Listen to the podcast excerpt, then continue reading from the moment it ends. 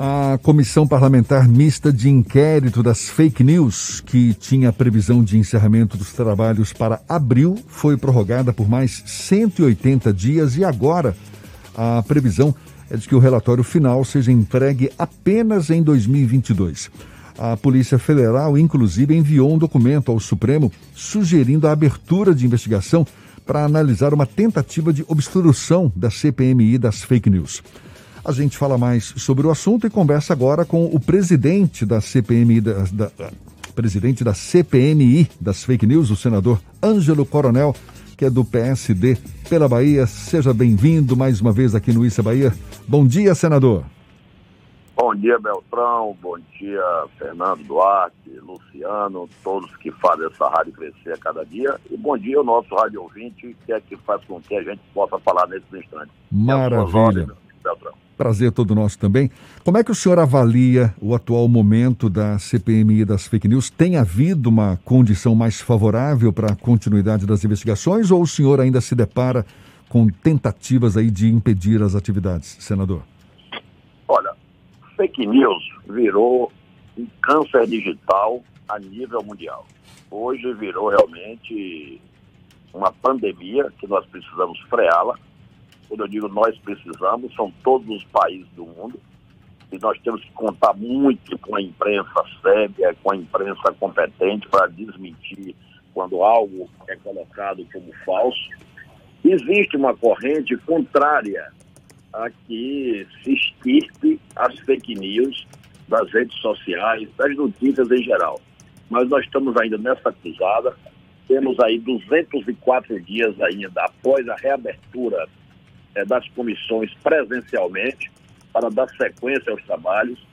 É, eu confesso a você, Beltrão, meus caros amigos da, da Tarde FM, que nesta primeira etapa da CPMI foi focada muito nas eleições de 2018. E todos nós sabemos que quando fala em eleição, os assuntos sempre ficam em primeiro lugar. Mas nós temos uma CPI instalada e ela tem vários temas a serem investigados. É questão de cyberbullying, pedofilia, é atentado contra a vida no quesito de pessoas aconselharem a filhos não tomarem vacinas. É, temos também mensagens em massa que podem e poderão mudar o resultado de eleição.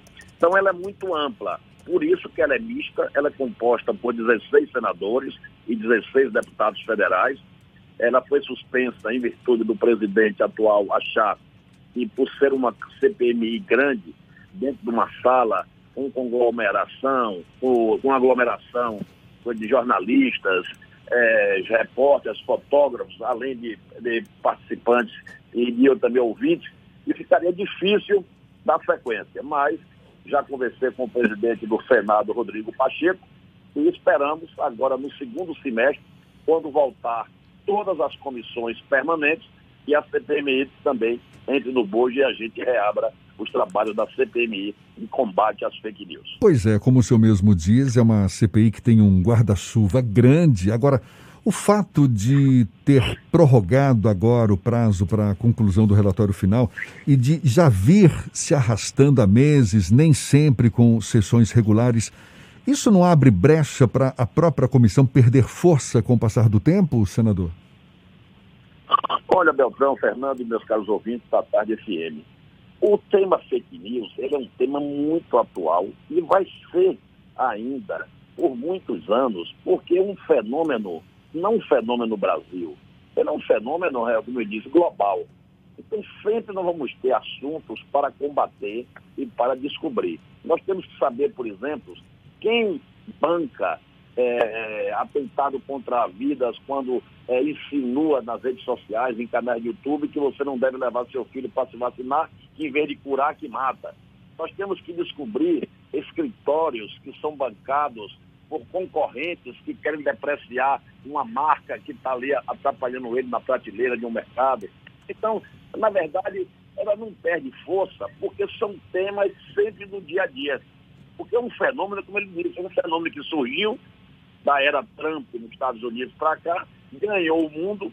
Já existem os grandes anunciantes como Coca-Cola, é, Unilever, Starbucks, que suspendeu até publicidade nas redes sociais para que as plataformas como Facebook, Twitter, Instagram também é, ferramentas para evitar a propagação de notícias falsas. Quer dizer, é uma cruzada mundial.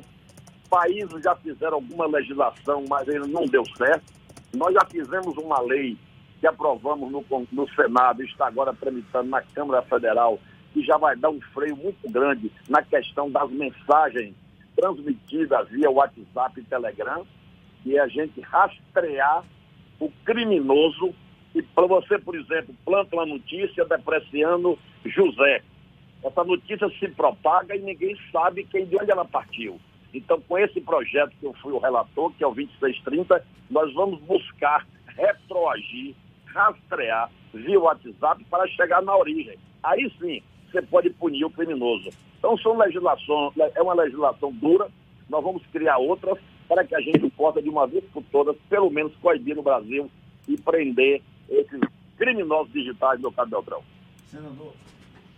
Senador, há alguns dias a Procuradoria-Geral da República recomendou o arquivamento do inquérito dos atos antidemocráticos que, de alguma forma, acabam também brincados com o conteúdo investigado pela CPMI das fake news. Como é que os membros da comissão receberam essa informação dessa recomendação da PGR? Olha, são fatos, Fernando, é, podem até ser correlatos, mas o que o ministro Alexandre de Moraes ele investiga são os atos antidemocráticos, ou seja, são os ataques ao Supremo Tribunal Federal, ao Congresso e, em alguns casos, até ao Executivo. É abalar o pilar da democracia, que são os três, os três poderes.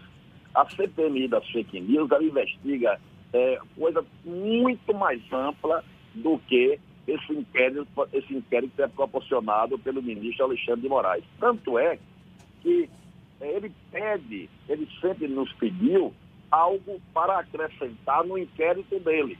Mas temos também processos nossos que estão sob sigilo e que eu não posso liberar, porque se eu libero, eu vou, eu vou de encontro à lei. Eu posso ter uma sanção no Conselho de Ética e até perder o mandato.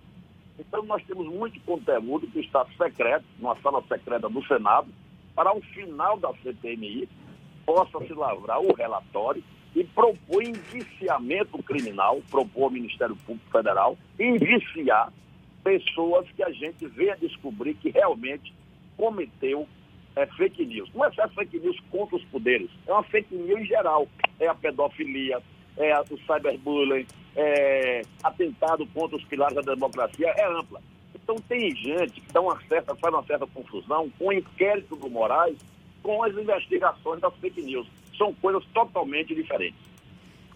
O senhor acredita que os impactos da CPMI eles foram de alguma forma diluídos por conta dessa suspensão das atividades, já que a CPMI era uma das dos processos mais ativos no Congresso Nacional e que tinha uma relevância grande no dia a dia da população? Não sem, sem sombra de dúvida, ela dá uma, deu uma esfriada e, logo que o Senado, aliás, o Congresso suspendeu as sessões presenciais, a CPMI das fake news foi no mesmo bolo. E é evidente que houve uma exceção para a abertura da comissão é, da Covid, CPI da Covid, porque trata-se de vidas. Nós estamos aí tratando de vidas sendo ceifadas a cada dia, e aí resolvemos fazer essa comissão é, de investigação para tentarmos ao máximo é, forçar o presidente da República a comprar mais vacinas, é, descobrir também quem é que fica pregando medicamentos sem comprovação científica. Então, é, como é, é algo, é uma, é uma seara que mexe com vida de pessoas, nós tivemos que nos arriscar e o Senado abriu, tanto é que abriu é, bem restrita para que se investigue. Como a, a fake news, ela é também um câncer digital, mas ela pode ter também é, ela pode ser protelada por mais um pouco, porque aí não estamos tratando de vidas diretamente, como é o caso da CPI da Covid. Senador Ângelo Coronel, que é presidente da CPMI das fake news, conversando conosco aqui no Issa Bahia, com essa abrangência que é bem ampla da CPMI, com investigações em várias frentes, o senhor estima em quantas pessoas sendo indiciadas ao final das investigações e em que esferas de poder, senador? Olha, como é que funciona uma CPI? Ela lavra o seu relatório final e neste relatório ele é, ele é aprovado ou não pelo plenário da CPI e o presidente encaminha para o Ministério Público Federal a lista de pessoas que deveriam ser indiciadas e com provas acostadas. O Ministério Público, de posse desse relatório e das provas contundentes e checadas, ele pega a ver se dentro da nossa lei penal pode abrir um inquérito criminal. Aí, aí é que vai começar as sanções. Ele pega a pessoa que está indiciada, ela tem a proposta de indiciamento, o Ministério Público analisa e abre o processo ou não. E caberá à Justiça, dentro das suas esferas de primeiro, segundo, terceiro grau, a depender do criminoso, aí abrir um processo contra essa pessoa. Então, é um processo de sanção meio demorado. Porque, por exemplo, Beltrão e Fernando, imagine que um crime contra a honra, como calúnia, difamação, tem uma penalidade muito pequena pela lei penal de hoje, de zero a três meses. Mas um crime de calúnia, você difamar alguém aí dentro do Jornal à Tarde, olha o espectro, é um espectro pequeno. Mas você difamar alguém numa rede social, o espectro é grande, milhares de pessoas. Então você não pode ter a mesma penalidade para um crime de infâmia, de injúria numa rede social, igual a um crime de injúria dentro de um recinto fechado. Então são essas tipificações penais e também nós estamos propondo mudanças para ser aprovado pelo Congresso Nacional, para que a gente tenha leis mais duras para é, imputar a criminosos nessa área digital. Senador, o senhor acredita que houve uma redução das fake news ao longo dos últimos meses, inclusive com a, o reforço da CPMI, ou elas apenas ampliaram o seu poder de alcance nesse momento em que muitas pessoas acabaram ficando mais dependentes do acesso à informação pela internet? Aumentaram, Fernando. As fake news aumentaram de um grau bem elevado. Para você ter uma ideia, tem fake news que espalharam que o senador Alencar não é médico. Está agora cabendo a ele provar, mostrando o diploma da Universidade Federal da Bahia, que ele é médico. E por aí vai quando alguém se sente ameaçado, ele hoje tem esse criminoso o poder de estar por trás anonimamente, cria um perfil anônimo e espalha o veneno nas redes sociais e você não sabe quem é essa pessoa. Isso que nós estamos nesse encalço. E também pressionando as redes sociais para que esses perfis anônimos nós tenhamos meio de identificar para chegar ao autor porque senão você jamais vai combater uma fake news. Por exemplo, dá um exemplo de Otto Alencar. Colocou, o senador Otto Alencar, o charlatão, não é médico. Nós temos que saber de onde nasceu isso. Porque quem plantou isso foi anônimo. Nós temos que chegar ao autor. Porque você só consegue combater a fake news se você chega ao autor, se você chega ao criminoso. E por aí vai. Imagine alguém falar, não leve o seu filho para se vacinar de sarampo, que a vacina não cura, não previne, a vacina mata. Nós temos que descobrir um marginal desse. E geralmente eles pregam isso todos no anonimato. Então as fake news têm crescido muito no Brasil e no mundo. E nós temos que realmente fazer uma cruzada mundial, porque senão, meu amigo, você não vai poder sair de casa e você pode abrir a porta da sua casa, do seu prédio, descer no elevador, das pessoas mangando de você, gozando de você, porque saiu algo negativo, mentiroso numa rede social, sem você nem saber o que é está acontecendo e você não sabe nem como vai processar essa pessoa que cometeu esse deslize contra você. Então, é uma luta grande, fake news, ainda vamos ter muita coisa para ser investigada e muita gente ainda vai ser penalizada nesse país. Tem chão pela frente, certamente. Senador Ângelo Coronel, senador pelo PSD da Bahia, também presidente da CPMI das fake news no Congresso Nacional. Muito obrigado mais uma vez pela atenção dada aos nossos ouvintes. Seja sempre bem-vindo aqui conosco. Bom dia e até uma próxima, senador. Obrigado, Beltrão. Obrigado, Fernanda, toda a equipe do Jornal Tarde, a Luciana, dizer que estamos sempre aqui à disposição para qualquer esclarecimento. E sempre dizendo, fake news é um câncer que precisamos descobrir urgente a doença para salvar a humanidade.